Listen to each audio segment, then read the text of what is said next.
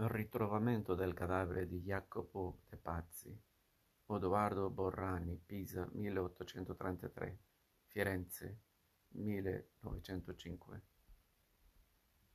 Odoardo Borrani si interessò inizialmente alla pittura di storia, con particolari rimandi agli eventi relativi al Rinascimento fiorentino.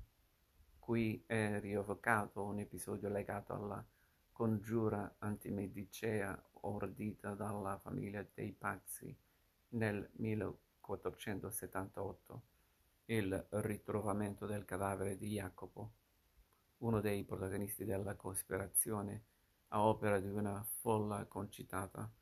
Sullo sfondo le mura della città e, oltre, le verdi colline fiorentine. Il brano di paesaggio occupa metà composizione, rivelando l'interesse che il pittore nutriva per la natura.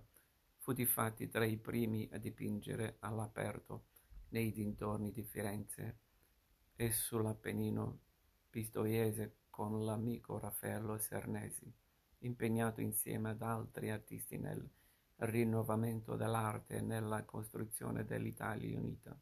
Borrani aderì presto alla poetica macchiaiola, applicando anche a temi di carattere storico un nuovo modo di dipingere la luce, i volumi e i colori.